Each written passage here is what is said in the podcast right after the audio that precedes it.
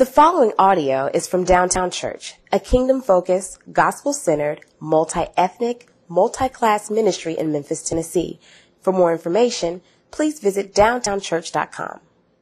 Good morning, Downtown Church. Um, thank you, Rebecca, for that uh, wonderful message. I am Sir Gregory Thornton, the youth pastor here, and I have the, um, the privilege, the honor, and the joy to give um, you God's word this morning.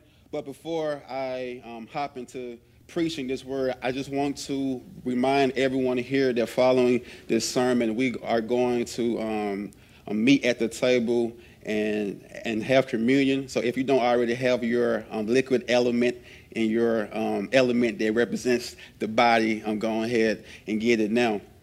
And if you have been um, uh, following along with us, you know that we are currently taking a break we have pressed the pause button from preaching through the book of Isaiah. And we felt that it was important and even relevant to discuss on what this season of this worldwide pandemic has exposed us all to. Um, this season has exposed us so many different things that are problems in our hearts.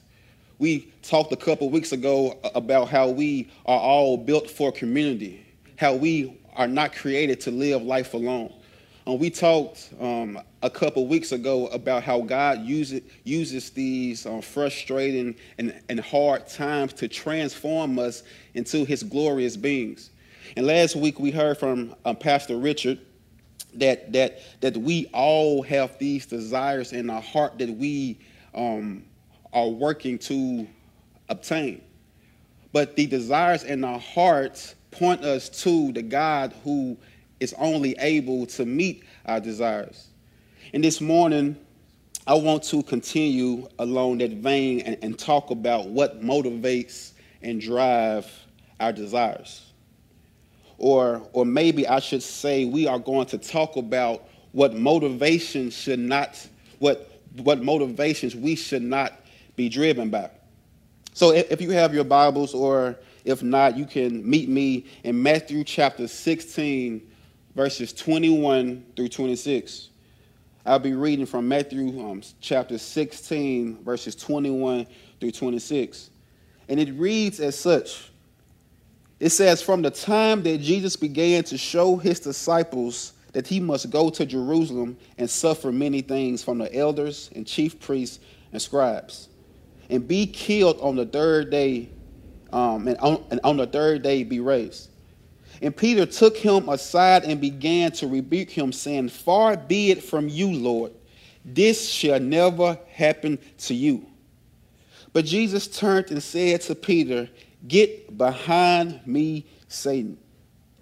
You are a hindrance to me, for you are setting your mind on the things, you are not setting your mind on the things of God, but on the things of man. Jesus said, For you are not setting your mind on the things of God, but on the things of man. Then Jesus told his disciples, If anyone would come after me, let him deny himself, take up his cross, and follow me. For whoever would save his life will lose it, but whoever loses his life for my sake will find it. For what, for what will it profit a man if he gains the whole world and forfeits his soul? Or what shall a man give in return for his soul? This is the word of the Lord. And Before I preach, will you I'm just bow in a word of prayer with me? Um, dear Lord, I truly am grateful for your word, Lord. I'm grateful for this opportunity to come and worship together.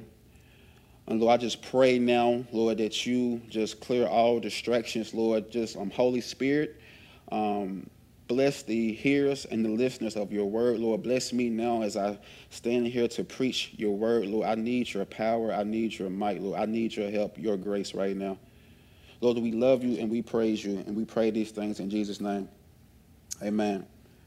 Um, I like to title this, this message, um, God's Plan.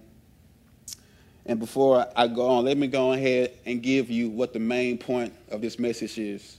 the, the main point of this message is for us to learn from God's plan that we are to stop living for our own plan and live for God's plan. That we are to stop trying to build our own kingdoms and, and live to build God's kingdom.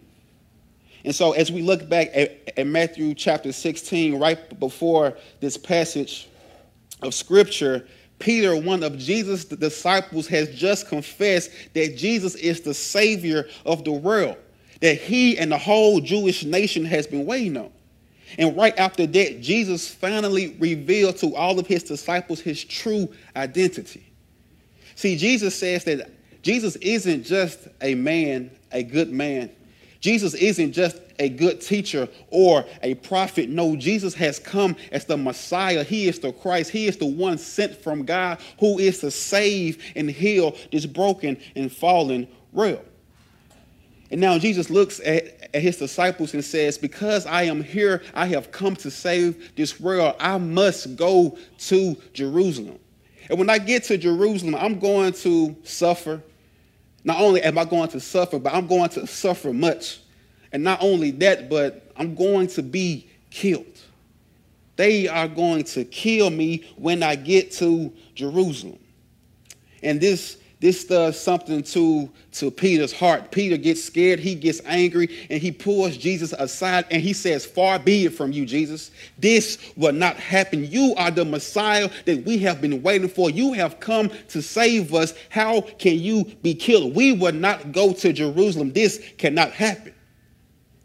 And Jesus' next words has to be some of the most hurtful words for anyone to, to, to ever hear. Jesus looked at Peter and said, Get behind me, Satan. You are hindering me. You are trying to prevent me from doing God's will, from, from accomplishing God's plan, because you want me to accomplish your plan.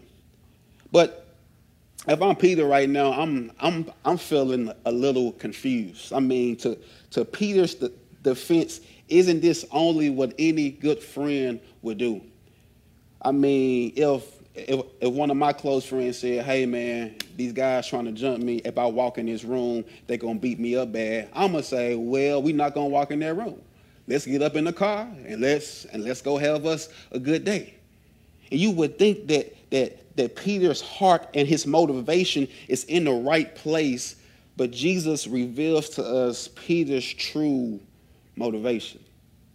For Jesus said, You are setting your mind on things of God, not on things of God, but on things of man. Jesus says, You are not setting your mind on the things of God, but on the things of man. You are not living to accomplish God's will, but you are living to accomplish your own will.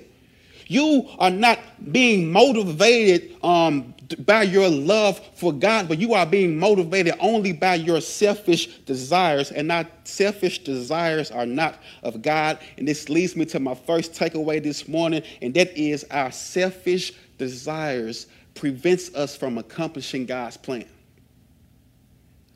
Our selfish motivations, our selfish heart, our selfish desires prevents us from accomplishing God's plan.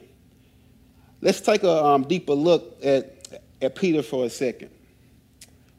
Why, out of all of the disciples, did Peter take Jesus aside and try to stop Jesus from, from fulfilling God's plan? Um, what was driving Peter? What was in Peter's heart?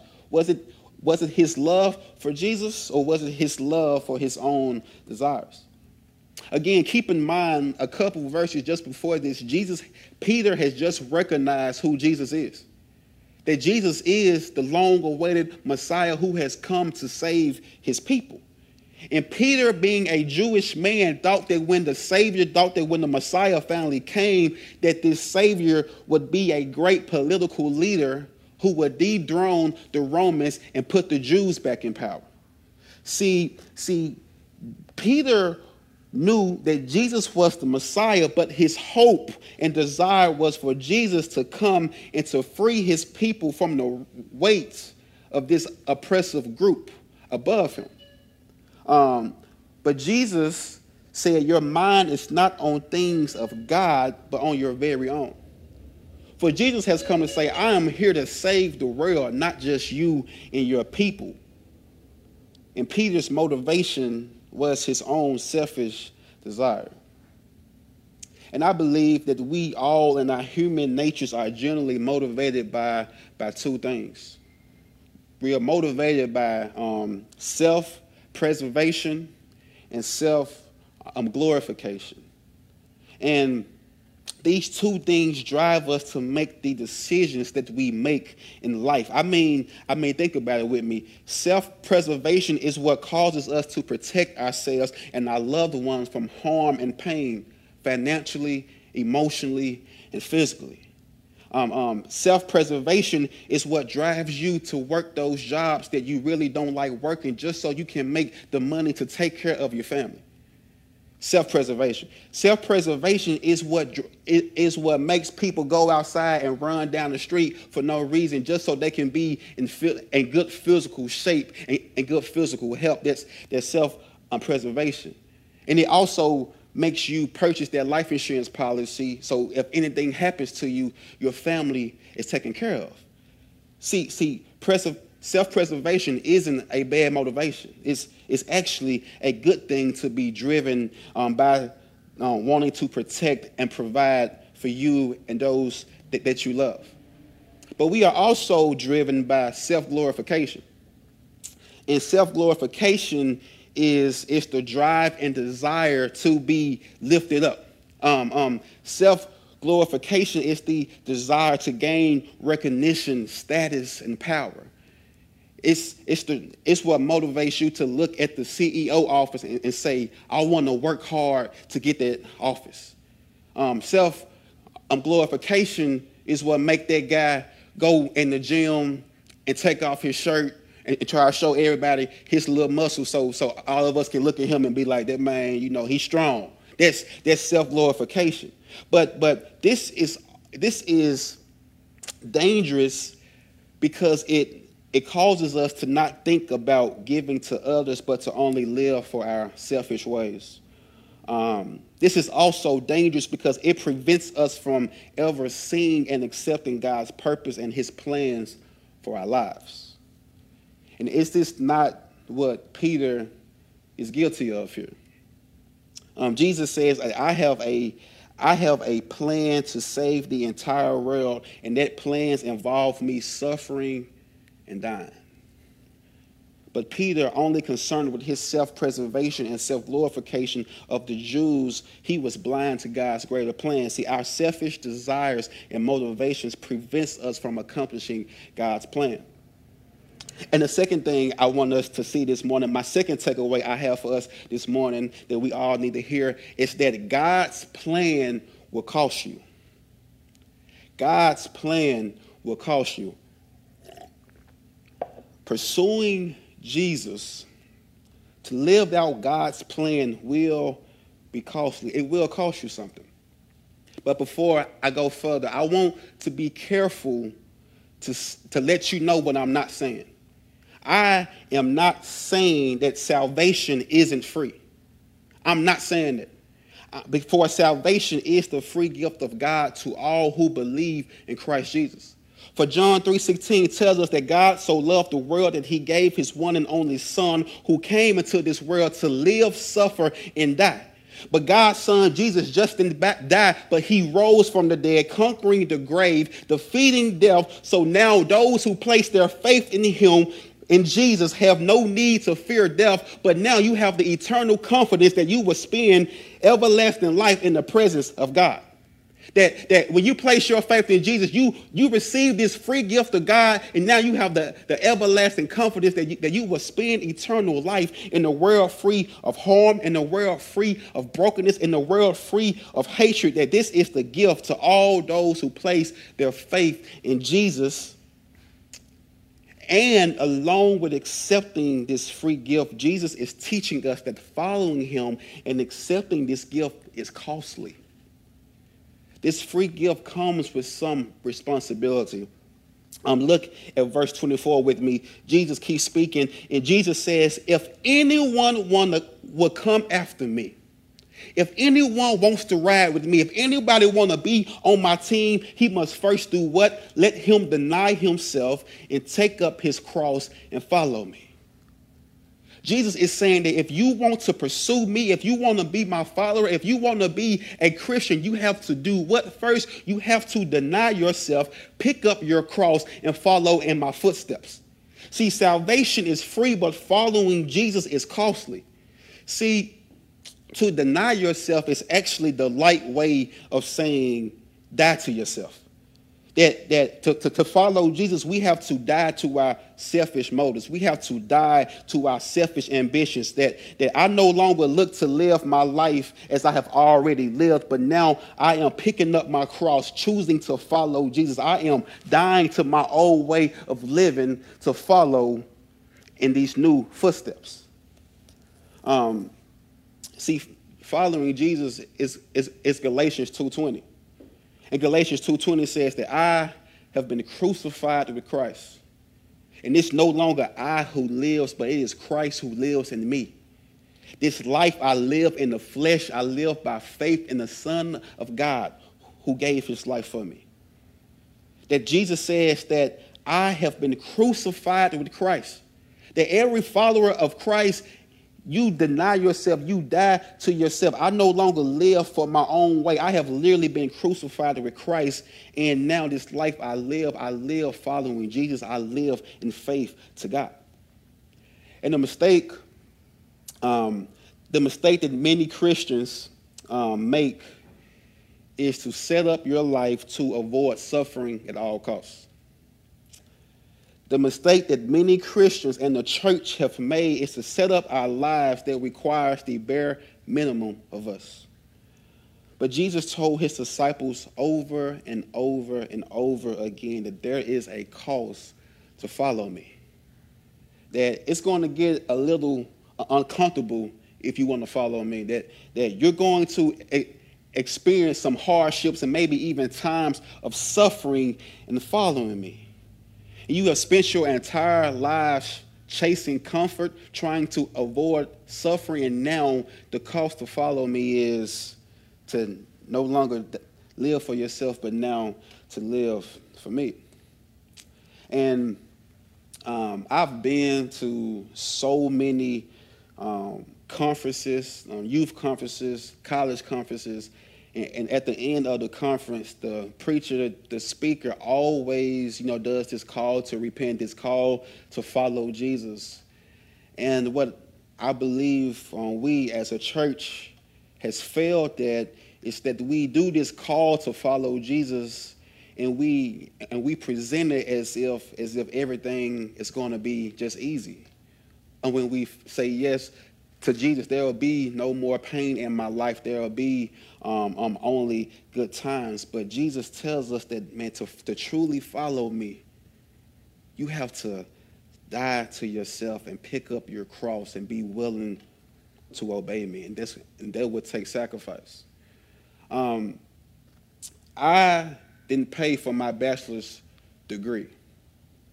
I went to Arkansas State University, home of the Red Wolves, they almost beat Memphis last night, but that's a different story. And I went to Arkansas State, and I didn't pay for any class. I didn't pay for any dorm room. I didn't pay for any books. I didn't pay for any meal on campus because a coach came to my house one day and sat in my living room and offered me a gift. He offered me a full ride scholarship to go to Arkansas State and do what I love, and that was to play football. And though I received this free gift of going to college and getting my bachelor's degree, there was a cost in me accepting this free gift. There was some responsibility. Um, um, something that it cost me was my time and my energy. There were mornings because I was on the football team, I had to wake up at 5 a.m. You know what? I had to be on the field ready to run at 5 a.m. Um, there were days when I had to wake up, lift weights, go to class, and then run back to the locker room, get dressed, and I literally was in football practice all day. It it cost me my time. There were certain sacrifices that I had um, to make. I wasn't able to have the entire summer to myself because I had to be on campus for summer workouts. I couldn't go to every party or do everything everyone else did because I had to be at practice. Even though I had this free gift of, self, of, of a scholarship, it was costly. And this is a small example of what the Christian life looks like. Following God will cost us. There will be hardship along the way. There will be personal sacrifice involved, and there will even be suffering in following Jesus. But the one thing that I, I fear this morning is that, is that we have been taught or brought to believe the false ideal that following Jesus is about having a stress free life.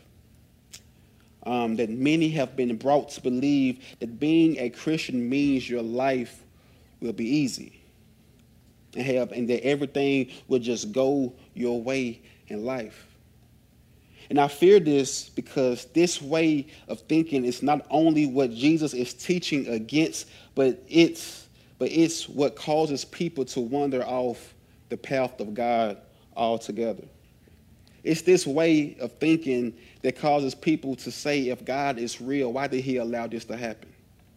That, that if God is so good, if God is so real, why would he have allowed my mom to pass away from cancer? Why would he have allowed me to lose my job in the middle of this pandemic? Why would he have allowed me to lose my child? If God is good, why would he have allowed this? And we get to, to this point because we think that God is supposed to eliminate all types of hardship out of our lives. But that is simply not what Jesus is teaching us. And this way of thinking is what is so dangerous because it, it drives us when these um, hard times come or when the road in life gets bumpy. It causes us to say, you know what? I deserve what I want. So instead of following you, God, I'm going to go and live however I want to live. I'm going to press the, the pause button on following you because life isn't going how I want it to go. So now I'm about to go and live how I want to live. That's the case for um, a popular, uh, famous pastor. I just found out this week. I read this this this article online that this popular, famous pastor um, was exposed to having his second affair this year. Um, and I was reading the, the article, and he started to describe what led him to have this affair and he said he was frustrated with his wife because his wife wasn't living up to his standard. He was frustrated with his wife because his wife wasn't cooking for him and he was eating frozen uh, pizza every day. And he thought because I I'm not getting what I want because life isn't going how I want, I deserve to go out and do what I want to do. And I share this story with you not to gossip or, or to cast shame upon this man, but more so as a warning for us all. I, I share this story to help you and me see that we are all capable of the same thing, that, that, that we are all capable of being tempted to think that our way is better than God's. And to stay on the right path, to, to really follow God's plan, we have to first pick die to ourselves, deny ourselves, pick up our cross, and follow Him. And I um, started this this time by saying the main theme of this message is to stop living for your own plan and to live for God's plan. But if following God is so costly, if if pursuing Jesus is so cost me, if if following God means I have to deny myself and no longer live how I want to live, why should I follow Jesus? Like, what does Jesus offer me in return? And we see the answer in verse 25 and 26. For Jesus says, For whoever would save his life will lose it for whoever wants to save his life will lose it, but whoever loses his life for my sake will find it. For what will it profit a man if he gains the whole world and forfeits his soul? Or what shall a man give in return for his soul? this leads me to my third and my final um, takeaway this morning, and that is God's plan leads to the true reward. God's plan leads to the true reward. I want us to keep in mind that these are the very words of Jesus. Look at it carefully with me. Um, Jesus says that who whoever will save his life, whoever lives hanging on, clinging to his life, is actually going to lose it. But whoever denies themselves and let go and follow me is the one who will actually, in fact, gain life. Jesus then asked the question, he, he says, What profit is it if you gain the whole world but forfeit your soul? What benefit would, would you profit? What benefit or what profit would you get if you can get everything in this world, but at the end of the day, you're going to be left with nothing? See, this is the great illusion that Satan and this world wants us to, to believe. See, the illusion is that true life, true happiness is found not by trusting God, but, but by trusting in ourselves.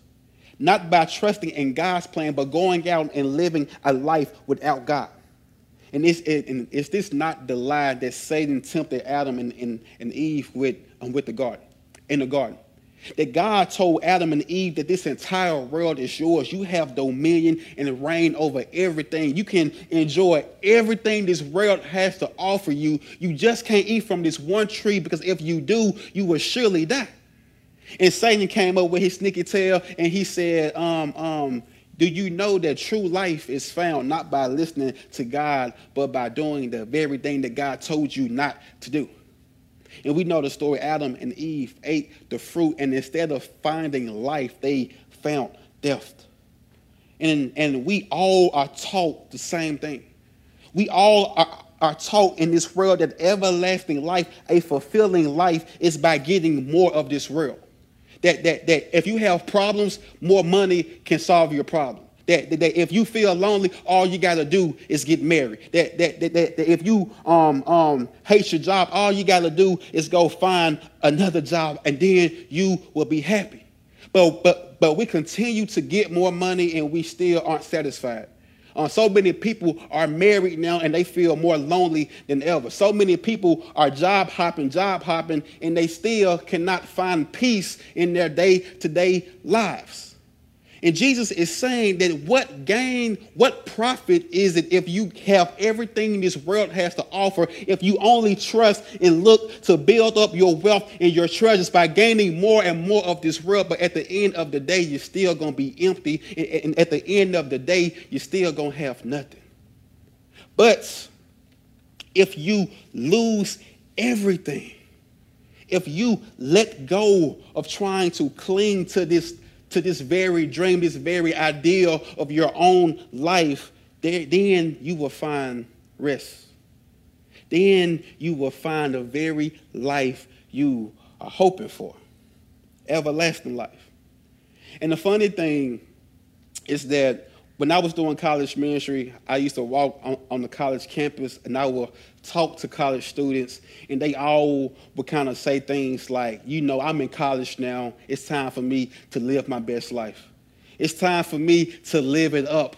When I get out of college, I might settle down later and then I might follow God. But right now, I'm going to have fun. My fun and my happiness and my life is found outside of God. And we get this ideal, we get this picture that, that, that God is trying to rob us of a good life.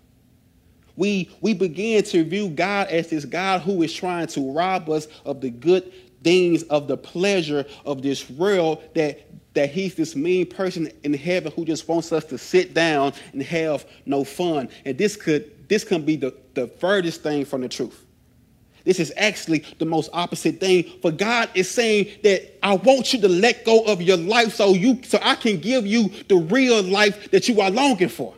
That I need you to first let go of this. So, so, so I'm not trying to take nothing from you. I'm actually trying to give you the very thing that you are longing for.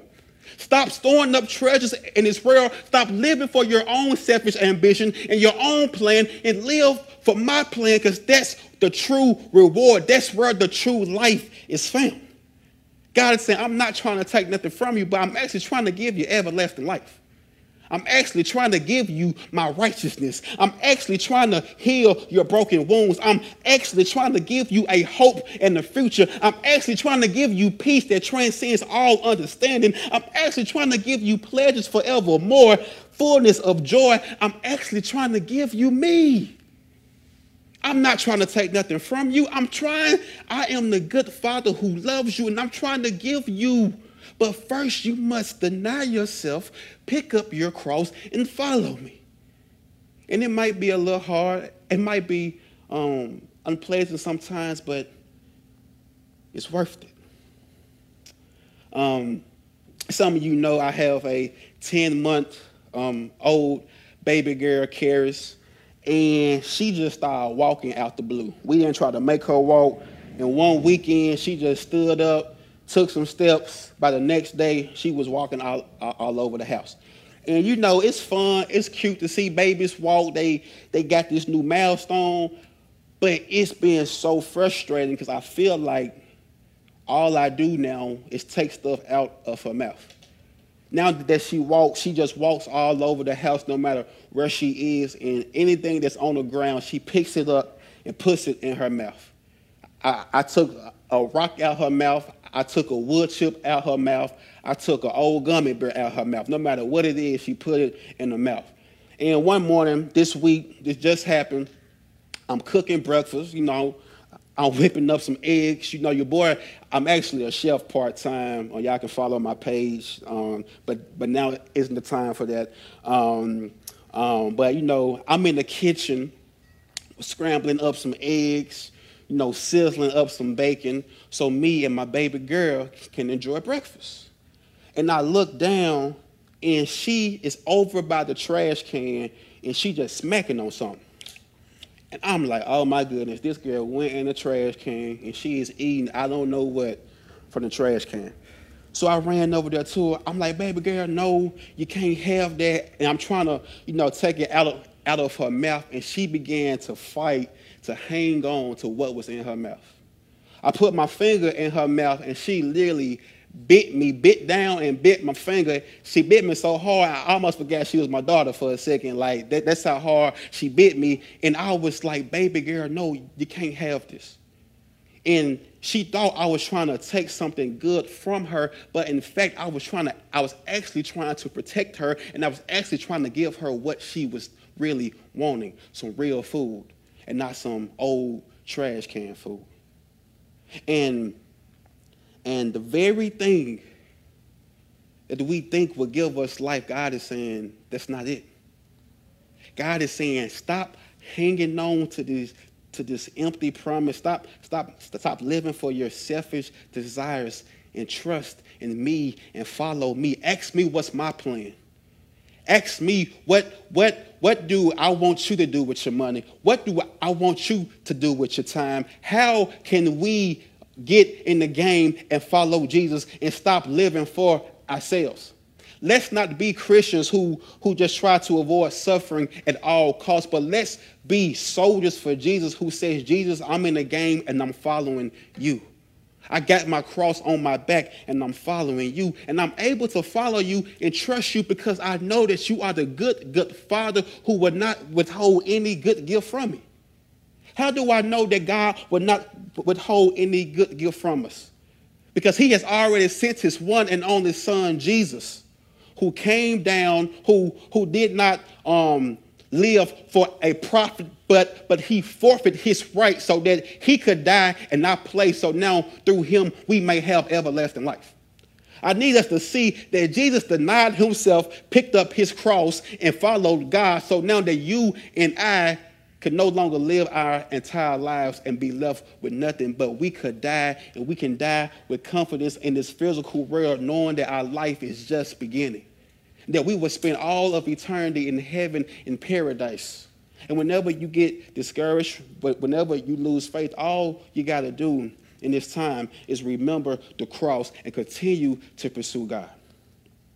And even as we get ready to take communion, we take communion remembering God, remembering Jesus, remembering that it's by his blood that, that, that, that we have found forgiveness. It's by his body being shed have we found this new life.